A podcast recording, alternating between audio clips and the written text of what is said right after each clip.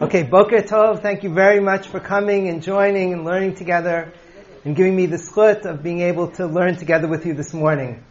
Um, this morning we're going to look at primarily Parshat Hazinu, Shirat Hazinu, and uh, things that are connected to it. The truth of the matter is that we could spend the next year on things that are connected to Hazinu, but don't worry, we're not going to do that. Um, however, we are going to take a look at what Hazinu itself is about, a little bit of its broader context, and uh, indirectly how that impacts on the rest of Tanakh. To begin with, um, Hazinu is basic Torah literacy. In the same sense that anyone reading uh, something in English would be, you know, somewhat lacking if they didn't have any familiarity at all with a little bit of Shakespeare because they'd miss a lot of the allusions and what's being referred to. If someone has never looked at Hazinu, or if, even if they're not fluent in Hazinu, they're going to miss a tremendous amount of what goes on in Tanakh because that's basic Torah literacy. Why do I say that? Um, because whereas we're supposed to you know, be conversant in all of Torah. This is specifically true of Parshat Hazinu. If we take a look for a moment at the first source in Dvarim Perak Lamed Aleph, okay, at the top of the first page, you'll see V'ata kitvu lachem hashira azot, referring to, according to some, to the whole Torah, but the simplest shot, according to, you know, is, is that it's referring to Hazinu. It's certainly referring to Hazinu, maybe more than that. V'lamdat b'nei Yisrael sima b'fihem leman tiyeli hashira azot le'ed b'nei Yisrael. Okay, this is one of the sources for the husband-wife metaphor of uh, of uh, Hashem and Bnei Yisrael. Okay, so Hashem says, "I want to be able to tell you I told you so." In any case, the uh, I don't mean that seriously. Just joking. Okay, could be careful. My wife is here. Gula's right over there. Okay. Um, the Malbim, the Malbim on that pasuk says, "Sima b'fihem sheyedu ba'al peh shetiyah shira azot kishir le'umi." It's like a national anthem. It's something that everyone should know.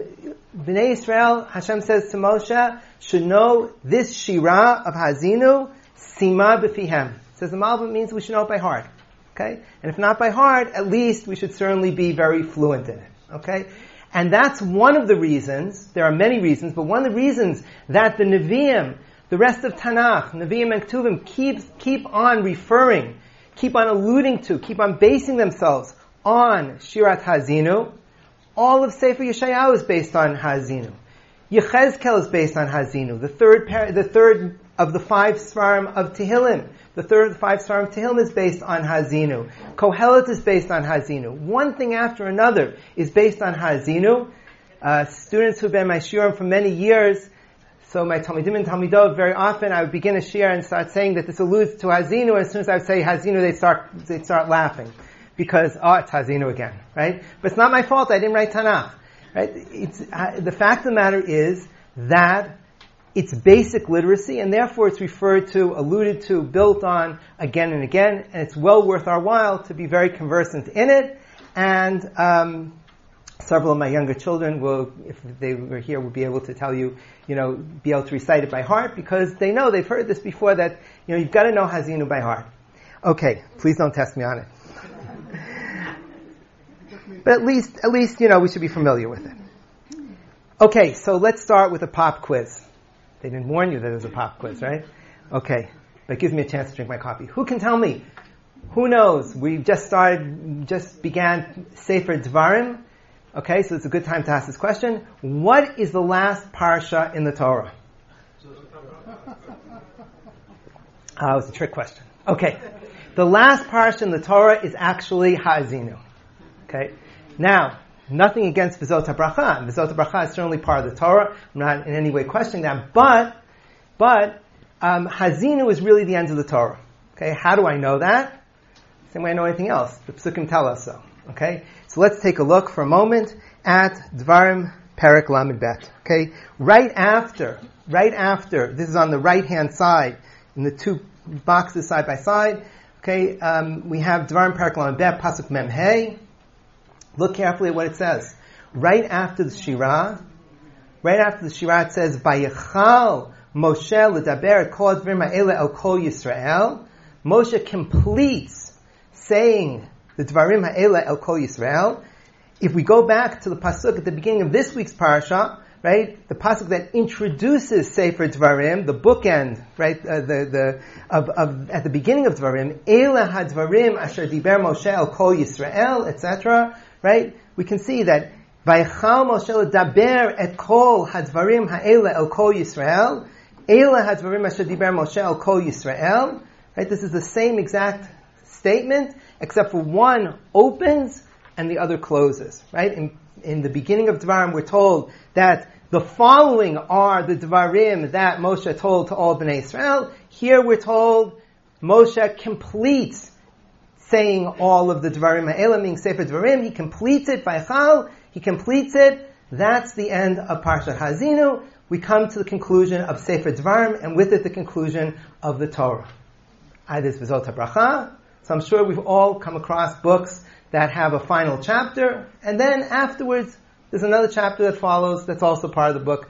Okay, there's an afterword. But the point is that the basic body of the book, Vizot Bracha, is already Moshe's final bracha and death, etc. But the basic conclusion of the Torah is Parshat Hazinu. And it's very important to understand this because it gives us a sense of the structure of the Torah, meaning that this is the closure of the main statement of the Torah. The main statement of the Torah is from the beginning of Bereshit through Hazinu. Okay, so we're coming to the closing of the circle. And in fact, it's very fascinating that the word Shira itself, the word Shira itself, Shir and Shira, which is of course how Parshat Hazinu, Shirat Hazinu is described in the Torah itself and beyond. So that term, it's very interesting that that is, whether etymologically related or not, it's actually related to an Aramaic word, but in any case, the point is that it is at least a very uh, fascinating play on words. Um, in Aramaic, in general, the word shir means a circle. Right? Gemara in the second parak talks about where you find coins in a scattered way, and you don't have to be machriz, you don't have to return, you don't have to have Veda, or it's in an organized way, and you do. And one of the examples of having a pattern is where the coins are kishir, where they are in, or kasher, where it's, a, it's in a circle. And in fact, uh, this comes from Sefer Yeshayahu. If you take a look just below, okay, in Sefer Yeshayahu, in Paragimel, Pasuk Yutet, where it talks about Bahasherot, and um, if you look at Rashi, and in fact all the Mefarshim, they say that it means Tzmidei Hazroa, etc. Um, the, the, they're talking about armlets, bracelets, things of that nature, things that are circular. Okay, so the, the idea of the shir itself may well be a play on the idea of a circle, but certainly um, whether or not that's what the word means, certainly what's happening with Parshat Hazinu is a closing of the circle. Okay, we begin in Bereshit, the circle closes with Parshat Hazinu, and we'll see why that's important in just a few moments. Many Mefarshim point out the Ha'amek Davar, the Netziv, has in his Akdama has a very famous and beautiful piece which we have right below in the middle of the page, where he talks about the nature of poetry and in poetry in general and poetry in the Torah in particular, and the nature of Torah as poetry, the nature of Shirat Hazinu as poetry, and um, one of the things that distinguishes poetry, this is something that Rav spoke about as well, the idea that in if you look at um, a shir or a in the Torah, there is much more white space, much more blank space, right? And they explain that what that signifies is the fact that in a poem, as opposed to prose, much of what is being said is between the lines, right? It symbolizes the fact that much of it is between the lines. And that's certainly true um, of the Torah in general. It's especially true of Shira and especially Shirat Hazinu. Okay, so having said that, we're almost ready to begin. Okay. Dvarim Perak Lamed Shirat Hazinu. Um, we're going to talk about three levels, three levels, three dimensions of Shirat Hazinu. Okay, that's the main focus today. To talk about the three different levels and the relationship between them. Anyone who takes out, let's say, uh, I, I don't recommend you do this at home, but if someone were to take out an English translation, I'm very down on English translation, but that's a different story. Um, the if you if you uh, take on an English translation of Hazinu and just read the basic, you know, just on the surface, okay, just read on the surface. The first thing that will certainly anyone would get out of it is that's talking about Hashem and Bnei Yisrael, and it's talking about the blueprint of Jewish history. It's talking about Darchei Hashem. It's talking about how Hashem runs the world, and particularly it focuses on the, the classical issues that run throughout all of Tanakh. Chait, right? It talks about sin. It talks about onesh, the consequences. It talks about um, tshuva and tikkun, about correcting, repairing the situation. The whole cycle, the whole gamut is covered in Hazinu, and that's, you know, the, the surface is talking about Bnei Yisrael, okay, on a national level, a Jewish level, talking about Am Yisrael and our relationship with Hashem, you know, the good, the bad, and the ugly, the whole process, it's all there. Okay, that's Hazinu in a nutshell on the surface. Okay? Let's call that, let's call that, for uh, sake of uh, ident- identifying it, we'll call that level one. Okay? Even though it would be more convenient for me to call it level two, but we'll call it level one just because it's the most obvious. Okay? That's just on the simplest shot level. Anyone, you know, reading it would see that. We're not going to spend any time on that because that's just self-explanatory. I don't need to sit, to stand here and translate for you. You can, you know, if you don't, if you're not already familiar with Hazinu, by the end of this morning, I hope you'll be motivated to become very familiar with Hazinu. So I'm not going to worry about that. But let's go to level two. Okay, level two, level two connects to what we spoke about a few moments ago. The idea of the circle, right? The circle, closing of the circle in the Torah. Uh, if you will, the reprise of the Torah. What's going on there? So, Gula, where do you put your watch? Okay. I'll keep track of this. So if you look at Parshat Hazinu, there are an incredible number of allusions to the beginning of Bereshit. And specific individual examples are found already in many, many, many of the Mefarshim, who point out one here, another there. Okay, you can look at the Tzror Hamor, you can look at the Rabbeinu Bachya, you can look at the at um, um, what am I getting? Uh, the Sforno, uh, many, many of the Mefarshim who point out specific connections to Parshat Bereshit. However, as you start to go through it, and the more time you spend on, it, the more times you go through it, you'll see you can't walk a couple of words without bumping into maybe even less than that, an allusion, a reference, uh, something that an echo from Parshat Bereshit. And that's not coincidence. The point is, this is the other bookend of the Torah. This Parsha Bereshit is the beginning of the Torah. Parsha Hazinu is the end of the Torah. Okay, and that's why I made a point of that. That's the end point because we're closing the circle. Okay, we're closing the circle. And therefore, we're going back to the beginning. We're going back to where we started. We're coming to the Siyum. We're coming to the conclusion. It is taking us back to Bereshit, but on a different level. Okay, as we will see. Okay, it goes beyond but it takes us back at the same time. And that's really, this is one that Mefarshim point out right away. Ha'azinu hashamayim v'adabera v'tishma ha'aretz imrefi. Right, the very first pasuk. Moshe is in effect saying, Shh, shamayim and aretz, right, that we recognize from Bereshit, be quiet. There's going to be a replacement, right? There's a replacement for that shamayim and aretz that we have in Bereshit. Now there's going to be a new shamayim and aretz. You be quiet and listen to what I have to say, says Moshe Rabbeinu. And so we begin. And I'm not going to go through them again. Look at it, you know, when you have a chance, and you'll see one after another after another. I'm just going to things that you know, pasuk bet. You go to pasuk bet. There's the matar. There's the desha. There's the asev. Right? All these should be familiar to us from from parsha Bereshit. We continue on. Um, I'm not going again, I'm not going through all the examples. I want to focus on Pasuk Yud and Yud Aleph. Okay, Yud and Yud Aleph. This is where I became convinced. Okay, when I got sold on this idea with Pasuk Yud and Yud Aleph, I was going through it piece by piece by piece, and you know, I'm a very skeptical type of person. Uh, okay, maybe, maybe it's alluding to it. I don't know. We have to see. Let's check it out. Let's see the evidence. But when I got to Yud and Yud Aleph, it's just overwhelming. Okay, in Pasuk Yud, we read as follows. I'm going to read Yud and Yud Aleph together. Yimtzaeu be'eretz midbar uveto yilel yishimon yisovavenu yivonanehu yitzrenu kishoneno.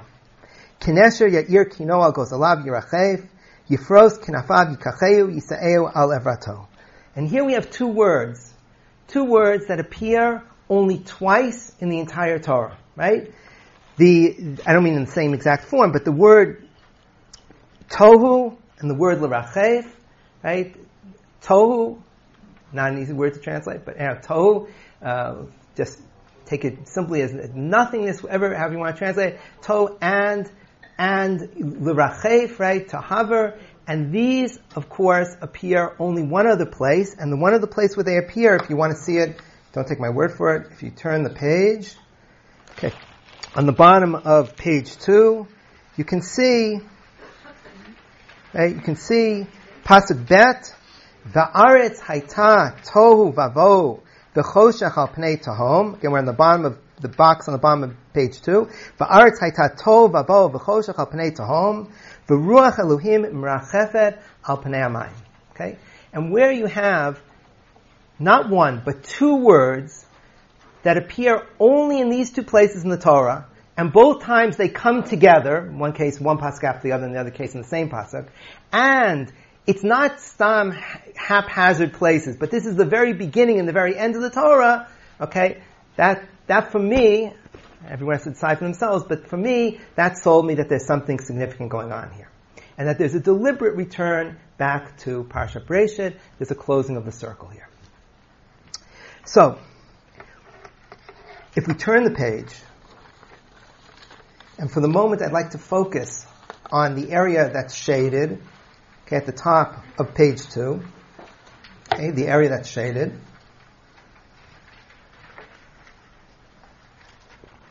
And again, any of the examples I'm going to give could be multiplied by many times, but I'm going to give just a few quick examples just to show you what I'm talking about.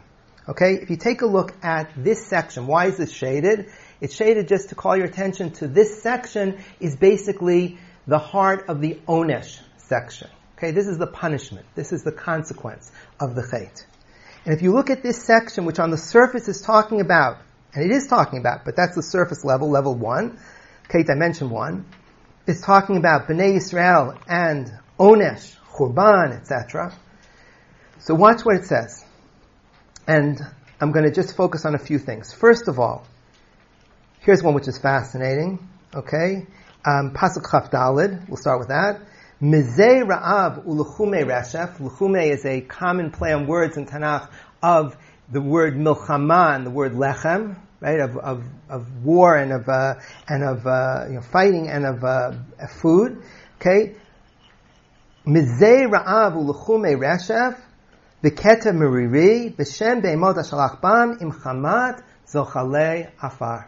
Okay, and it's so fascinating. We have this reference to the hunger, the deprivation of food, specifically focused on lechem, okay, in this play on words, that we have this idea of the, the deprivation of, of course, bezeat pecha tocha lechem, the difficulty in acquiring lechem, food, uh, bread, however you want to translate it, in Breshit, the Onesh of the Eitz Hadat story. And then the end of the pasuk is im chamat zochalei afar, with the fury of those that slither in the dust. Right, right. Mchamat zochalei afar. And we remember in Breshit how one of the right, how the Nachash is told that agechoncha telech v'afar tochal kol how it's going to slither in the afar, it's going to be on its belly and slither in the afar, how it's going to, how there's going to be this enmity between man and the, and the serpent, right? And the, uh, uh, this, this vevashit, there's going to be this enmity that Hashem places between the snake and between mankind. And of course that's chamat, zochale afar, right? The fury of those that slither in the dust. Um, we take a look at this section again. And to give you, again, another example, there are so many, I just want to show you one that's really, I think, amazing.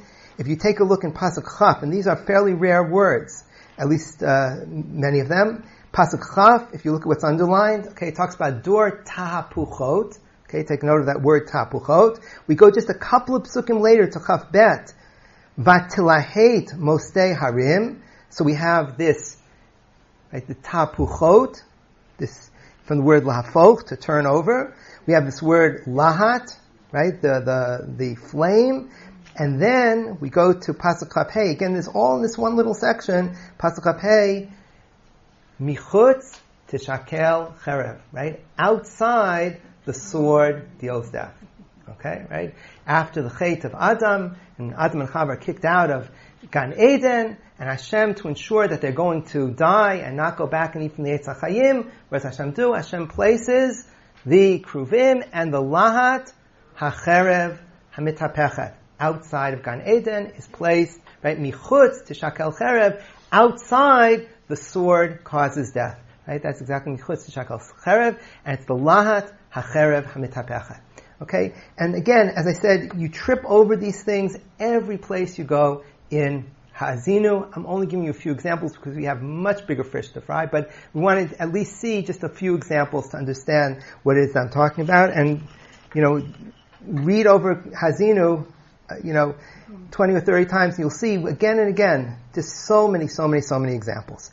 Um, it's not only the story of the Eitz Hadat, and by the way, there's so much in Hazinu about the lack of dat or chachma, etc., etc., about knowledge and understanding and not having it.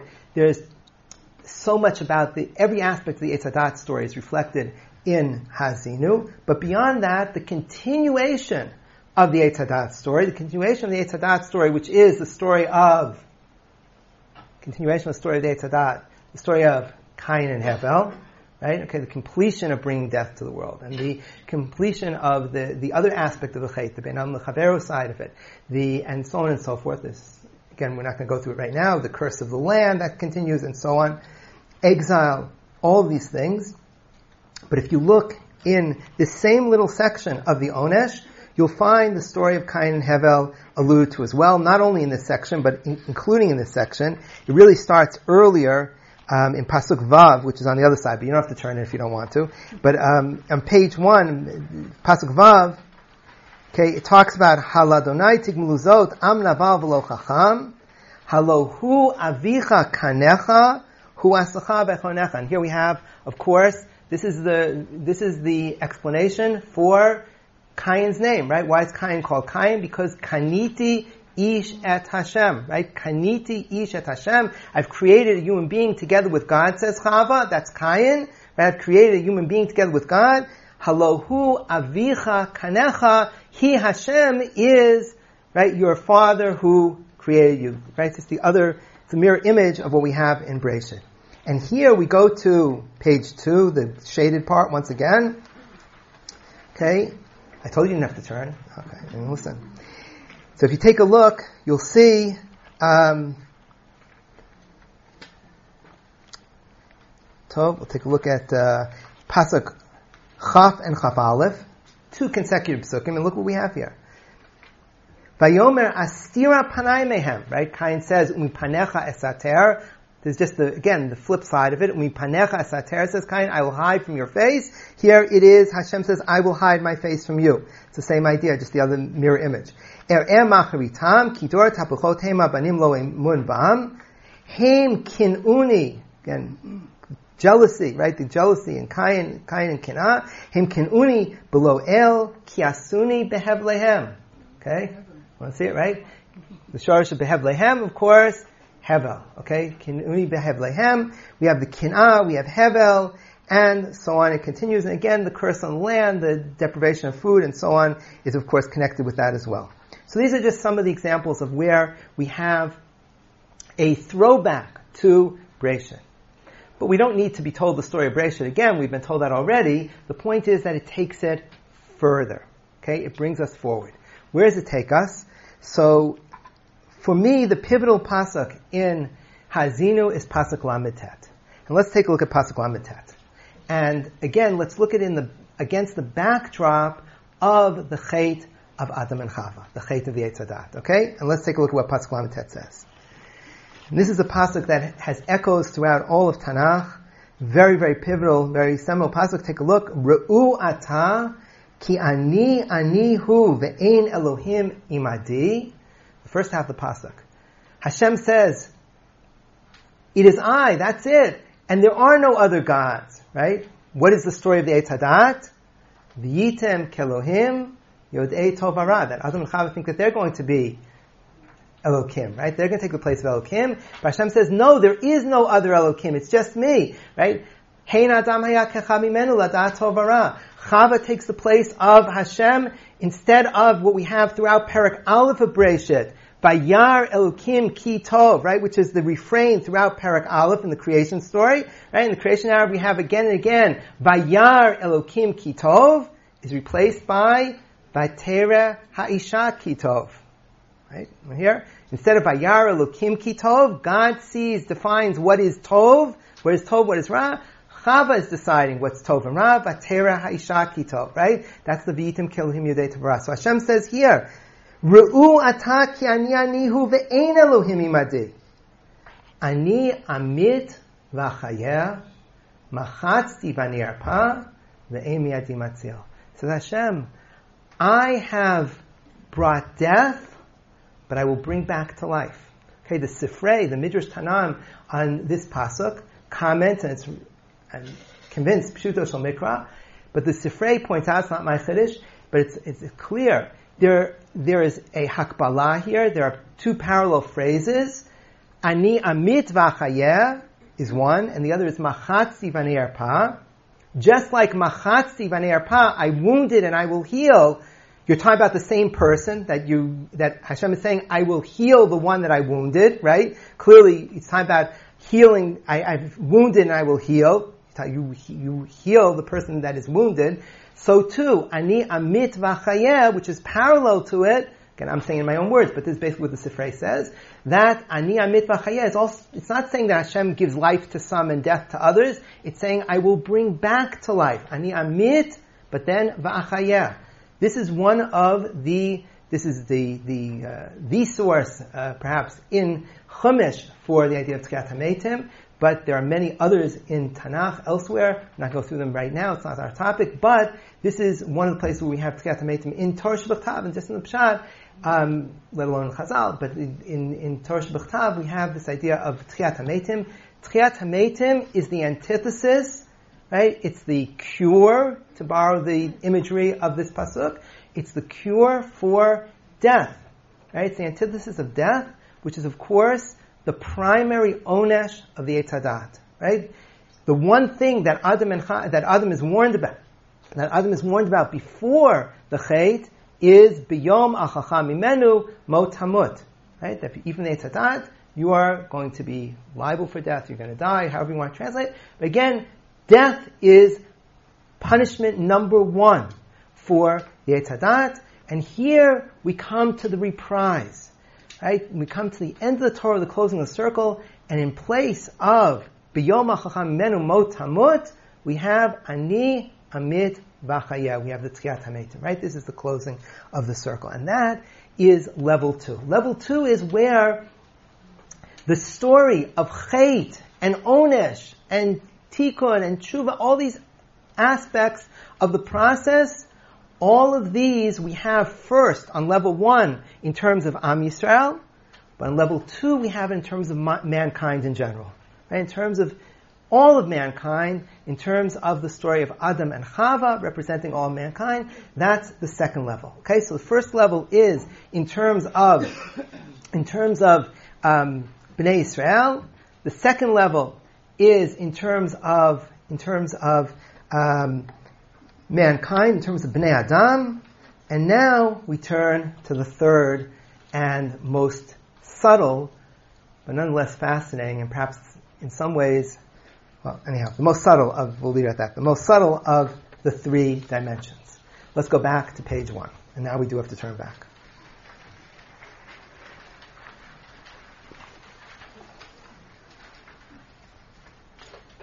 So I was learning Parshat Hazinu, and I noticed that there is scattered across the landscape of Ha'azinu a word or object that comes up very atypically again and again and again. Hashem is referred to metaphorically this way in this section, and Hashem is referred to this way again afterwards, but to the best of my knowledge, not before. And it's very atypical in the Torah that Hashem is described this way it appears again and again. There are there are plays on words using this word, but even just if we limit ourselves even just to the uh, actual occurrences of the word, it comes up so many times in such a short little poem. And I'm sure you know what I'm talking about. The word is sur, right? So if you just take a glance, right, it just like jumps out at you. They're just one after another of these, right? Tsur, Tsur Yilad Chateshi, referring to Hashem, you've forgotten the Tsur, the rock, right, that, that created you. Uh, it talks about plays on words of that. The Ephes Atzur, right, not etymologically related, but it's a play on the word. The Ephes Atzur Vazuv. It talks about Tsaremo for the enemy, and Sevoyev it talks about Tsaremo, and so on and so forth. There are so many, so many times where it keeps on talking about the Tsur. And so, it was hard not to see this, but but but I was totally confounded. I had no idea. Like, well, why are we talking about rocks here? What, is, what, what does that have to do with anything? Why is Hashem, for the, you know, all of a sudden referred to as the rock? What is going on? What's this all about the rocks? The seder, but it's an observation. It's important. You know, you have an observation. You put on the observation, a question, whatever. It's important to put on the side until you have more perspective, more thought, and eventually, eventually. So, it occurred to me that the key is in Pasuk Yud Gimel. And the reason that I think the key is in Pasuk Yud Gimel is because whereas in general, the word sur is used here by extension, in Pasuk Yud Gimel, it's used in its primary meaning, as literally a rock, right? Meaning, elsewhere it talks about Hashem as the rock, right? Figuratively, um, we all understand Hashem is not actually a rock, but it's used as a metaphor it talks about there are plays on the word, right? As we mentioned, Saremo and Atzur. There are all these extensions, but the, the home base seems to me is Pasuk Gimel. So we go to Pasuk Gimel, and what do we have there? Yarkiveu abamate aretz, v'yochal tnuvot sadai, v'nikeu dvash misela, v'shemen mechalamish sur. Ah, it's very interesting. Okay, so the tsur and the sela are very interesting images. Okay, the Surah and the Sela are very interesting images. Two different words for rocks, and I'm not a geologist, I'm not going to what the difference between one and the other is. It doesn't really concern me this second, but if we turn to page three,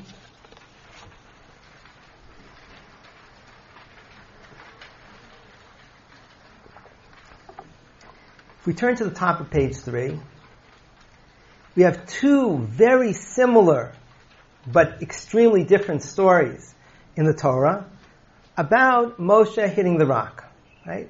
And if you look in Shmot Perik Yud Zayin, at the end of Parsha Beshalach, right on the right hand top of the page, you'll see that it repeatedly talks about his hitting the tzur. Whereas in Bamidbar, right, in Bamidbar, where it talks about his hitting the rock, it talks about his hitting the Sela. Okay? I'm not going to hazard a guess why one or the other, but I just wanted to note the fact, okay, that there is the story of, you know, in English we say Moshe hitting the rock, but there are really two stories and they are vastly different. One is a story of Moshe carrying out Hashem's command, and the other is a story of, Hash, of Moshe not carrying out Hashem's command and all the consequences that go with that. And the first is a story of the Tzur, and the second is a story of the Sela. Okay? Maybe yes, maybe no, significant that if you put the two together, there are actually seven mentions of the rock between the two narratives, which seem to be two parts of one story. But okay, we'll leave that for, for your own consideration. But the point is that either way, we have the story of the Tzur and the story of the Sela. So, I'm going to make a wild suggestion, but don't laugh yet until you've seen everything. Okay? Because if you're laughing at me, I'm not in this alone. Okay. So what occurred to me was the following. It seemed to me that after all, who is the person who is saying this poem? Right? Whose poem is this? This is Moshe Rabbeinu's, right? And the story of the Tzur and the Sela is awfully important to Moshe Rabbeinu, right? And here's Moshe Rabbeinu at the very, very end of his life. Right? And those all of Sefer Dvarim takes place in the last few weeks of Moshe's life.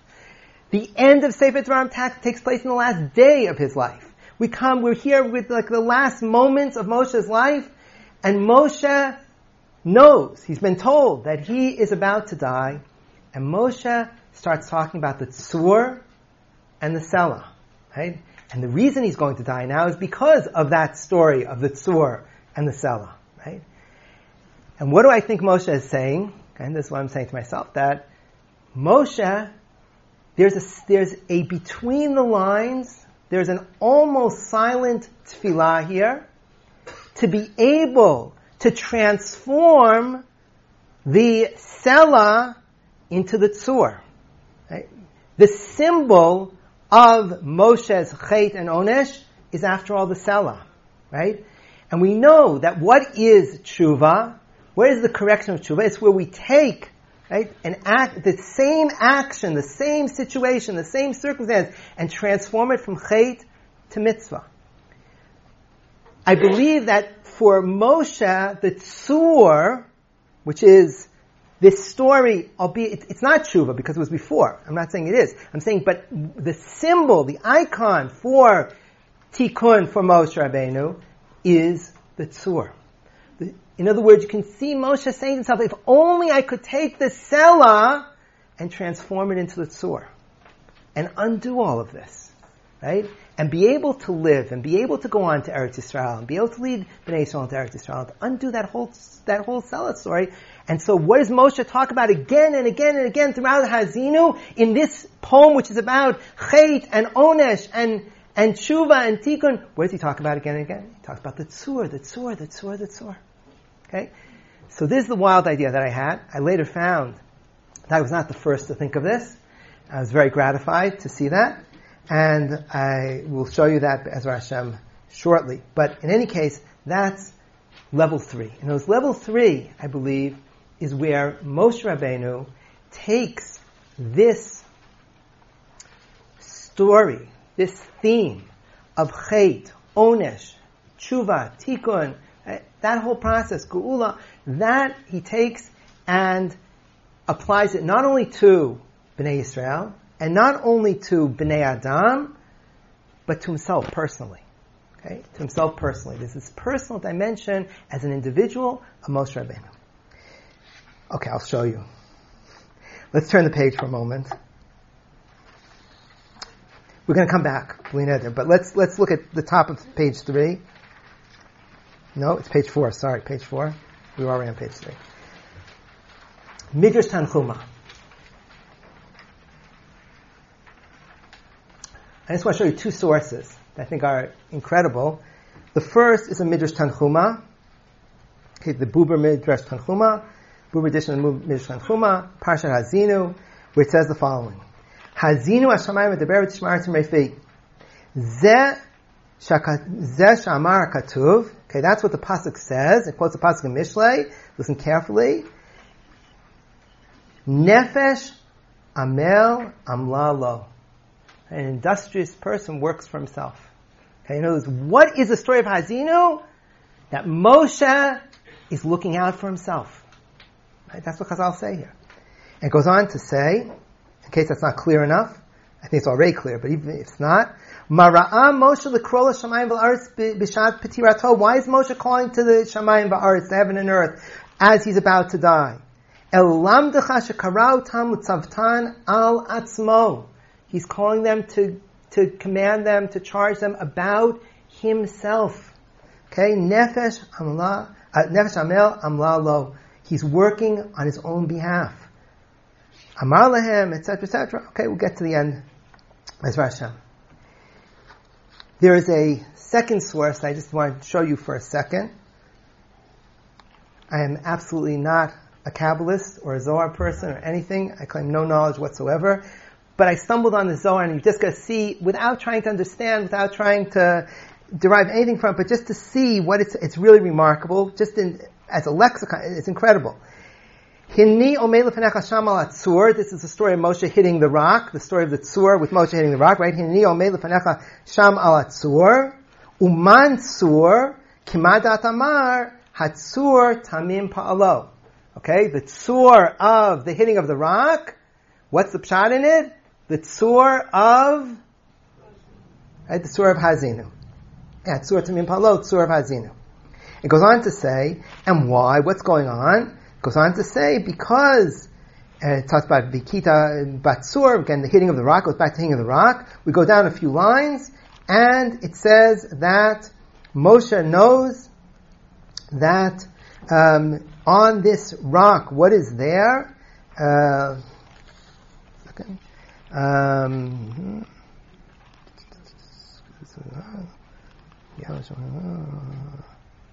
I want to read the whole thing. I want to read the relevant parts. Sorry. So Mayim again talks about the hitting of the rock. Um,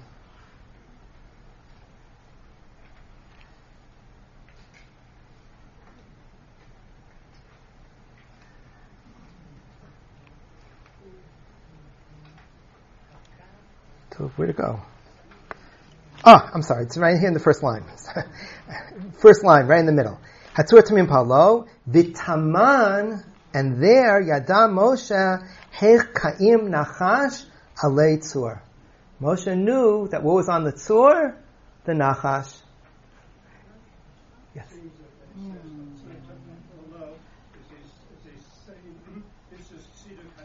Oh, that's a whole other share.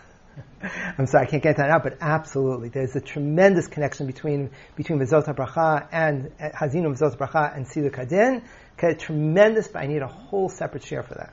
Okay, if you email me, I'll try to send it to you. I have it written up.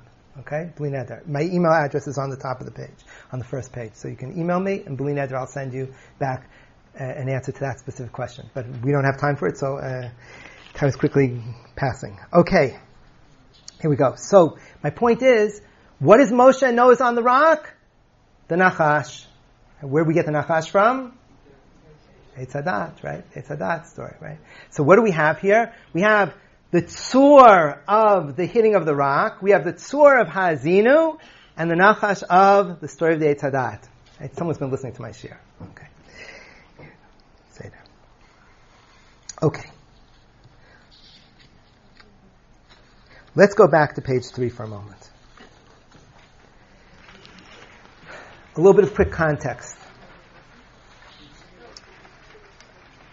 Okay, everyone see the four, the four quadrants over here? Everyone see the four quadrants on page three?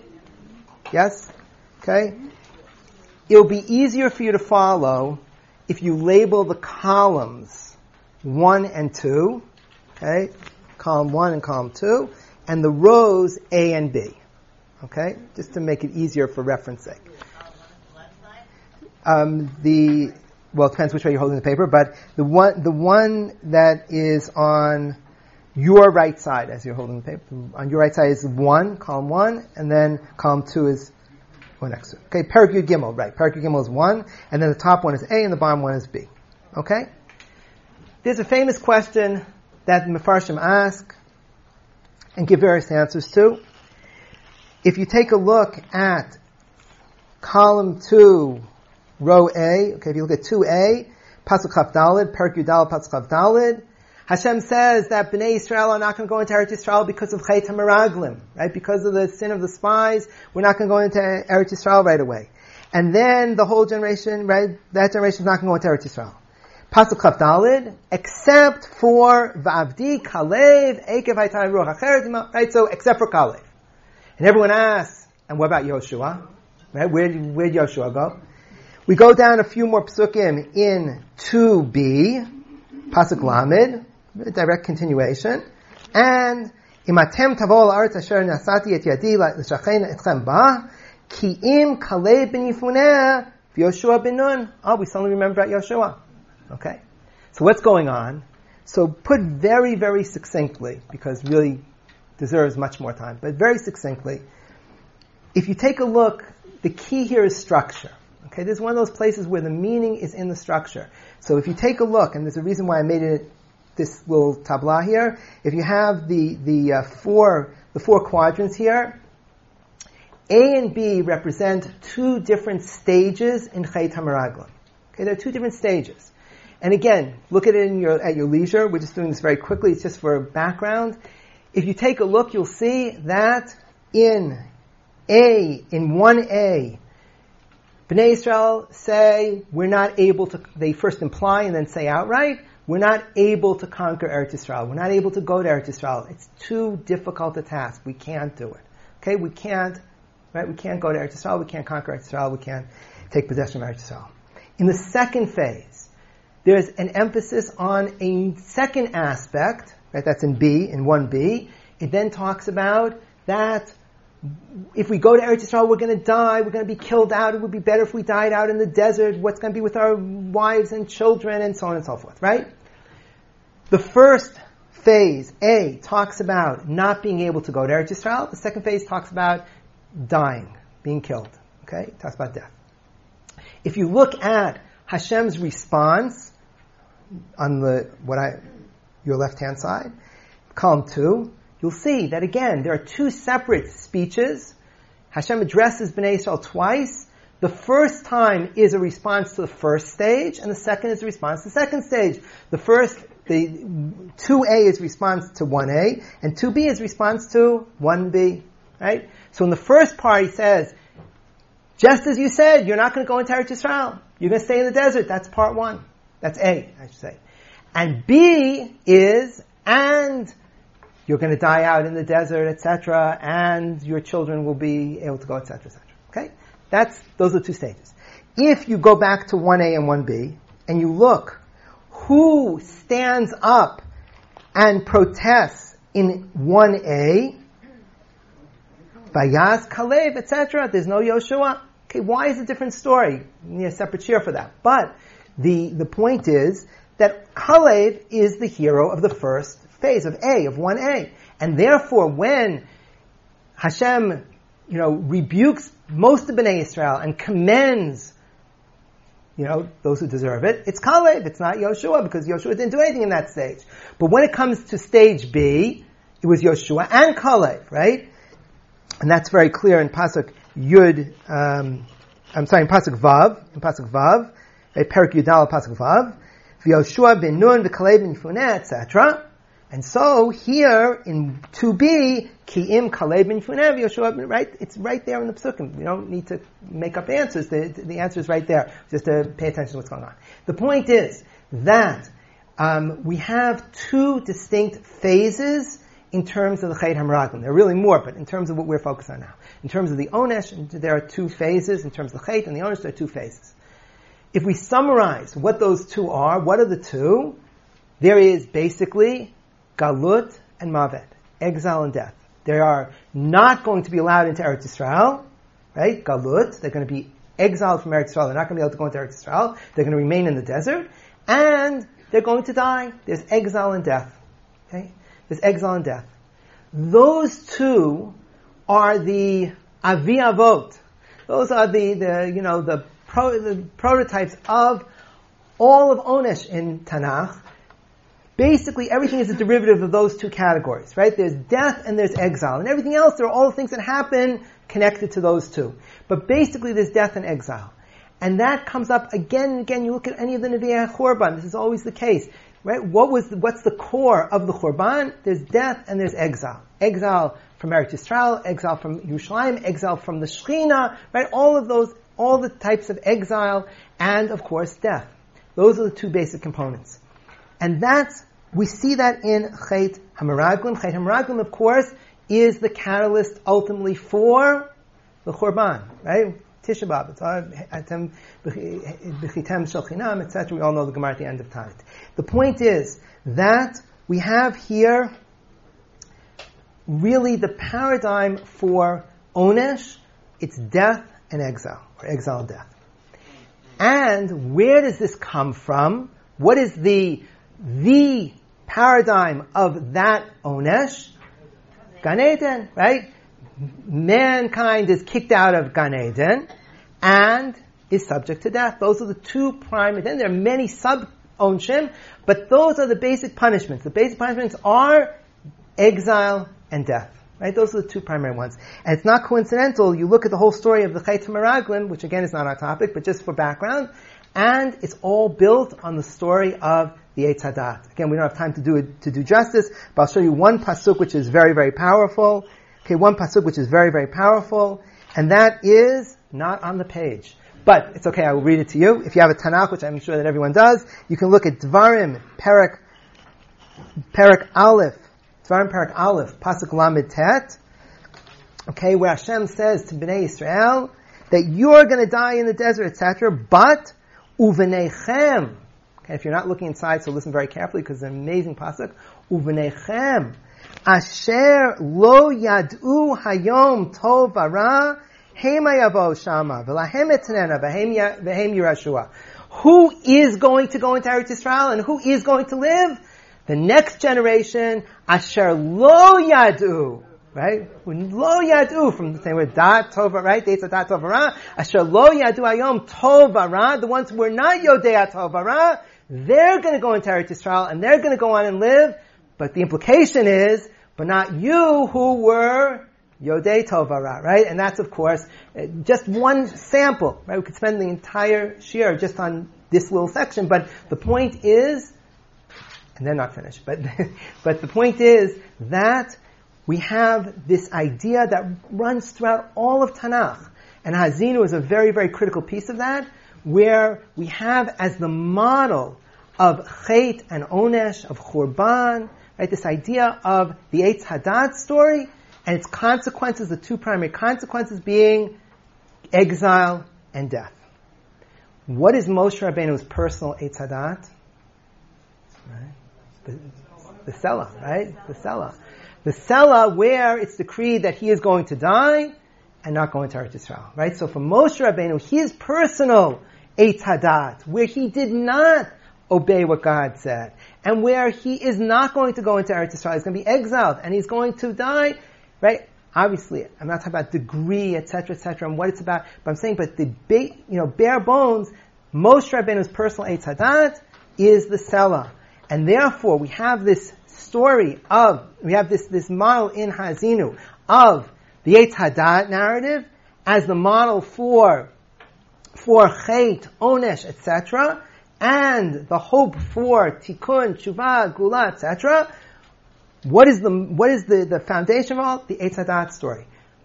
It then plays out along two channels.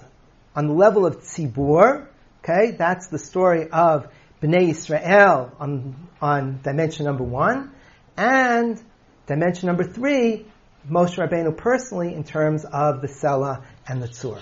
Okay, so again, to, to, to just sum up where we're up to at this point, we have the Eitz Hadat as the paradigm, right? The Eitz Hadat story is the paradigm. Bereshit being Bereshit is the paradigm. We have, then that's level two, the story about Bnei Adam. We have then the two, um, the two things are based on that, the, the Tzibur and the Yachid, the, the, the national and the, and the personal, and that's Bnei Israel and Moshe Rabbeinu. Okay. We turn back to page four.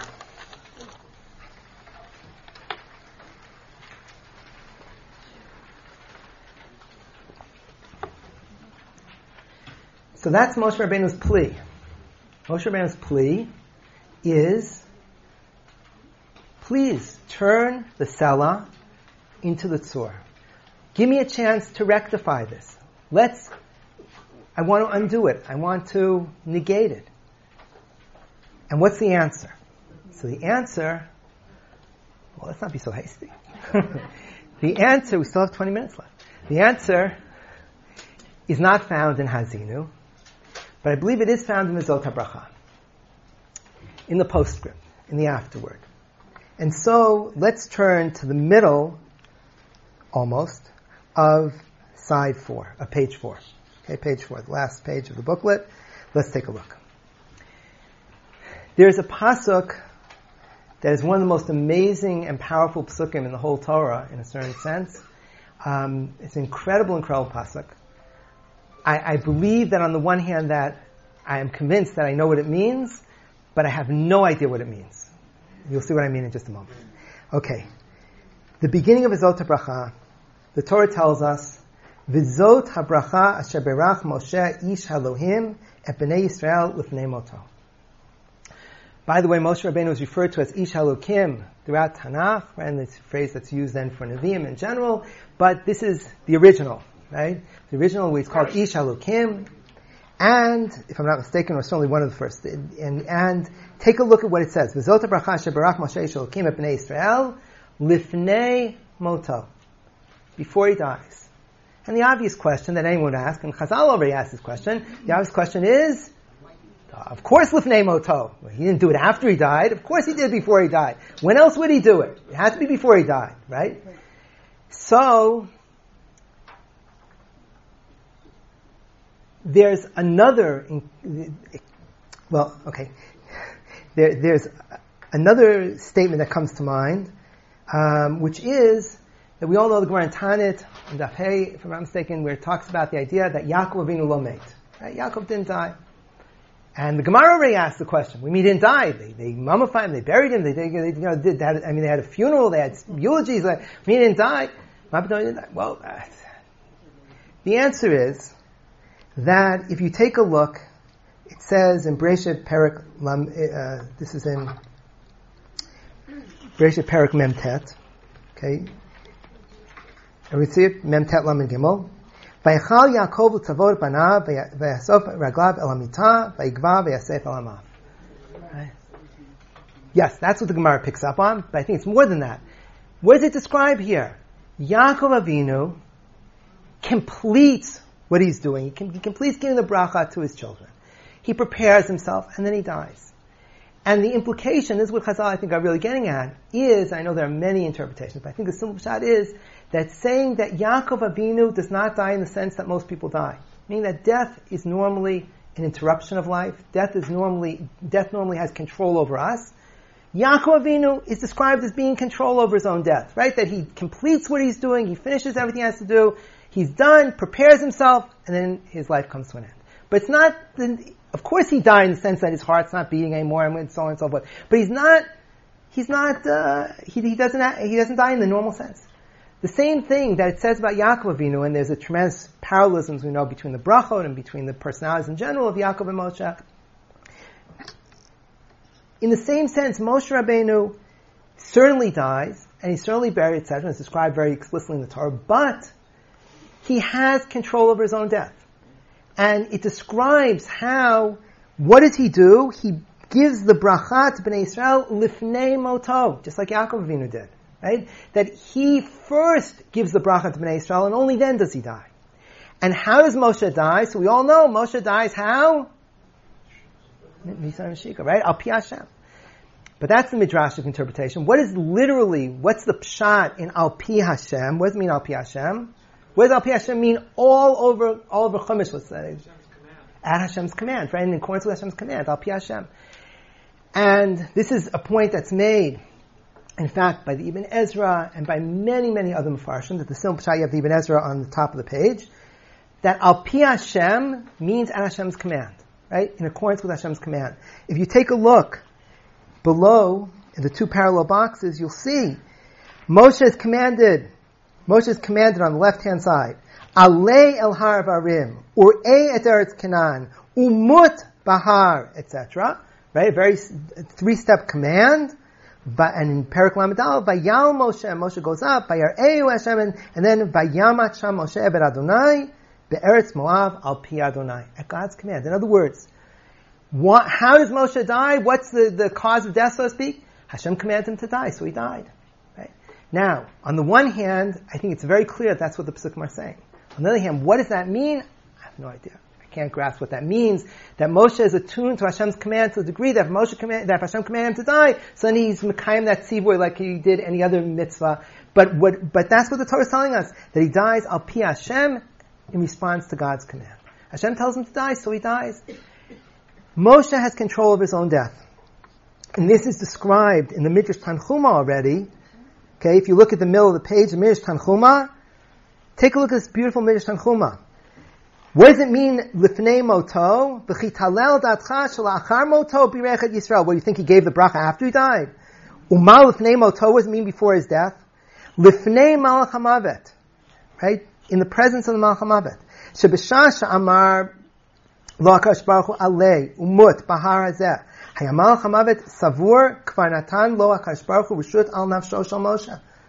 Right? Moshe, it's decreed that he's going to die. So Moshe thinks that the, that, that death has control, has power over him. Bava I mean, sorry, death thinks that has power over Moshe. Bava madlamalim himenu, and it harbors over him. Amarlo Moshe. I'm not given into your power. I'm not placed in your control. This is a midrashic way of explain of, of presenting it. It's a poetical way of describing it. But what is it saying? It's simply saying Moshe dies with death hovering over him, but Moshe is in control of his death. Death is not in control of him. And therefore, if Moto means he only dies after he finishes what he has to do. And this, I think, is the pshat in the Gemara, uh, in Bava Batra, etc., it talks about um, how Moshe is able to write, said, but Moshe is able to write the last eight psukim. How can he write his, about his own death? And the answer is because he has control of his own death. Okay. So I have to tell you, I had an incredible experience um, many, many, many years ago. Many years ago. Um, I promise it's a true story. I'm, I'm not creative enough to make up stories like this, but this is really true. So I was learning the Bezot Bracha, and I thought about the, this interpretation of Psukim al Pi Hashem. I hadn't yet seen the Mefarshim who said that al Pi Hashem means by Hashem Sivoy. And I thought about this Pshav al Pi Hashem and about how he explained about, about, uh, the Gemara about the last eight Psukim and so on and so forth. And I had this whole idea. I was very excited about it. And about two days later, I could be off by a little bit, there's a few decades ago, it could be like, you know, maybe three days later, one day, I don't remember exactly, but a couple of days later, I was looking at a sefer that is not a sefer that I look at every Monday and Thursday uh, by any stretch of imagination. Uh, the Asam Mara by the Rama MiPano. It's not on the beaten track for me at least. And I uh, was looking for whatever about a totally different topic. Totally different topic. And I'm flipping through the pages trying to find what I'm looking for, and my eye falls on this thing. He's talking about Bezot Bracha. He's talking about Lifnei Moto. He's talking about like, you know, uh, he's talking, then I see the whole thing is there. I was like, it's an amazing thing that happens when, when you learn. Incredible. In any case, um, so the reason I mention that is uh,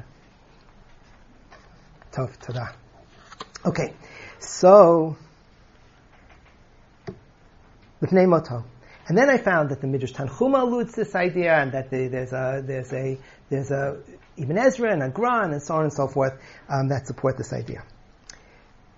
Point number two. Point number one. We'll come back to it. Point number two. Aver Hayarden, the other side of the Jordan. Is it part of Eretz Yisrael? Is it not part of Eretz Yisrael? There are some halachot that apply, some halachot that don't apply. Most do, some don't. Um, there are many indications that it's not, many indications that it that it is. Okay, I'm not going through all of them now, but the whole story of Bnei Gad and Bnei Ruvain seems to go in both directions. Because on the one hand, they have to have special permission. On the other hand, they are given permission. Um, Moshe Rabbeinu can't go into Eretz Yisrael, and he's in Evar Yarden. The whole Sefer Dvarim takes place in Evar Yarden. Is it? Isn't it? So the key, and this is already said by many, many Mefarshim, um, a number of Achronim make this point, I'm just building on it.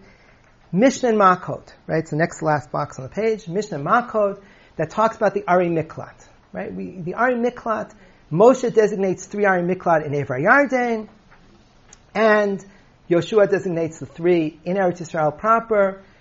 The ones in Evar Yarden of Moshe only take effect or only collate once the ones of, of Yoshua go into effect. And the implication of this, as a number of Achronim say, and I think it's a simple shot, that, and it really explains all the things, to the best of my knowledge, that, that we find by Evar Yarden. Evar Yarden is an extension, it's an annex, it's an extension of Eretz Yisrael. It's not the core, but it's an extension. And therefore, once the full Kedusha of Eretz Yisrael goes into effect, it extends to Avar Yarden as well. But until then, it does not. And therefore, what do we find? That the Ari Miklat, which are symptomatic of being part of Eretz Yisrael, you don't have any Ari Miklat in Florida, right? There's the Ari Miklat only in Eretz Yisrael. Because that's the whole idea of being Goleh. You Goleh from Eretz Yisrael. The point is that the Ari Miklat are, right, part of Eretz Yisrael. When does Avar Yarden become part of Eretz Yisrael? Only once Yoshua's Ari Miklat are going to effect, then it can be extended to the Evar Yarden of Moshe. And this is an incredible idea because think how beautiful this is. I have a friend told me that when he heard this, he was like in tears because it was just it's so moving. I'm not quite that emotional, but I, I still think it's beautiful. It's just such an incredible thing. Moshe Rabbeinu begs again and again and again to go into Eretz Yisrael. He's told he can't, he can't, he can't and then we have all the things in Chazal built on about let me go in, even in, even bring in my body after that. No, no, no, no, no. Moshe can't go into Eretz Yisrael. That's the Gezerah. But what happens Eretz Yisrael comes to Moshe Rabbeinu, right? And Moshe Rabbeinu, we talked about at length, Moshe Rabbeinu is buried in Ever Yarden. When he is buried there, when he dies and is buried there, it's not part of Eretz Yisrael. But 14 years later, it is part of Eretz Yisrael. And that's where Moshe Rabbeinu was buried, in Ever Yarden, which is part of Eretz Yisrael. And this is, of course, why this week's parsha makes such an emphasis, makes such a, stresses so much the idea that where is Sefer Dvarim said, right? Moshe Rabbeinu, who's part of Dor Midbar, is going to prepare the Dor Aretz. We need this twilight zone between Chutz La'aretz and Eretz Yisrael, this, this corridor where Moshe Rabbeinu can prepare Bnei Israel for Knesal La'aretz, for Dor Aretz. Where does it take place? We're told again and again and again in such fine detail. Evar Yarden, right? Because Evar Yarden is that twilight zone. It's not Eretz Yisrael yet, but it's going to be Eretz Yisrael. And that's the transition. That's exactly the setting the Torah emphasizes again and again. That's the same. That's why it talks about the Ari Miklat of Moshe at this point, that the Zot HaTorah, Moshe gives the Torah when? Right, when he separates the Ari Miklat of Evar Yarden, signifying this. There are two main onshim of the Chet, of Chet of the Eitz Hadat, there are two main onshim of Moshe Rabbeinu's Sela, which he wants to become the Tzur. There's death and there's exile. Neither are revoked. That's true. But both are mitigated. On the one hand, Moshe Rabbeinu decreed he's going to die, and indeed he dies. But he dies in a way that isn't, it's the Yaakov Avinu Lomet mode of death. He dies, but it's lifnei moto. He's able to first complete at least what the, what's before him. He has control of his own death. He's able to finish the Torah. And he has control of his own death. And it's lifnei malchamavet, as Chazal describe it. There is a mitigation of the degree of death. Moshe's plea in Hazinu is not accepted 100%, maybe not even 50%. But to some degree it is accepted, both in terms of death and in terms of galut, in terms of exile, Moshe Rabbeinu does not get to go into Eretz Yisrael, but he does get buried in Eretz in, in Yarden, which becomes Eretz Yisrael. I just want to, um, in conclusion, point out there are countless places we started with in Tanakh that are based on Ha'azinu. There is, just to mention a few off the top of my head, there is all of Sefer Yeshayahu, there's so much of Yechezkel, there's um, Kohelet, there's the third Sefer of Tehillim, and it goes on and on and on.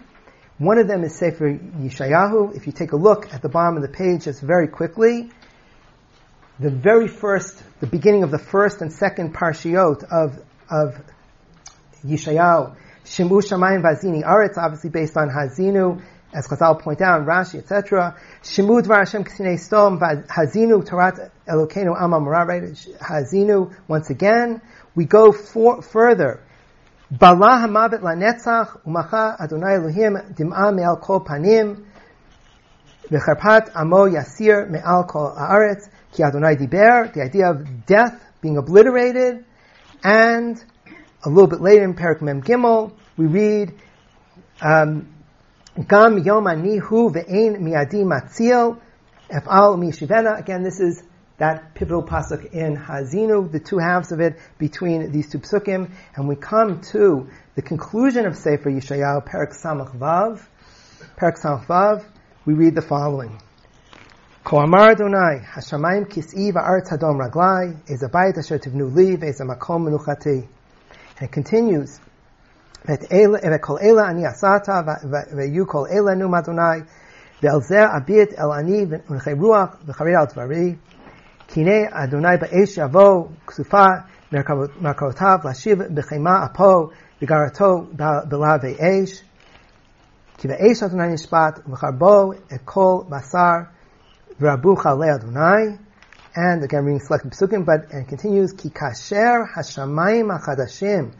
בארץ החדשה אשר אני עושה, עומדים לפנינו מאדוני, כן יעמוד זרעכם ושמכם.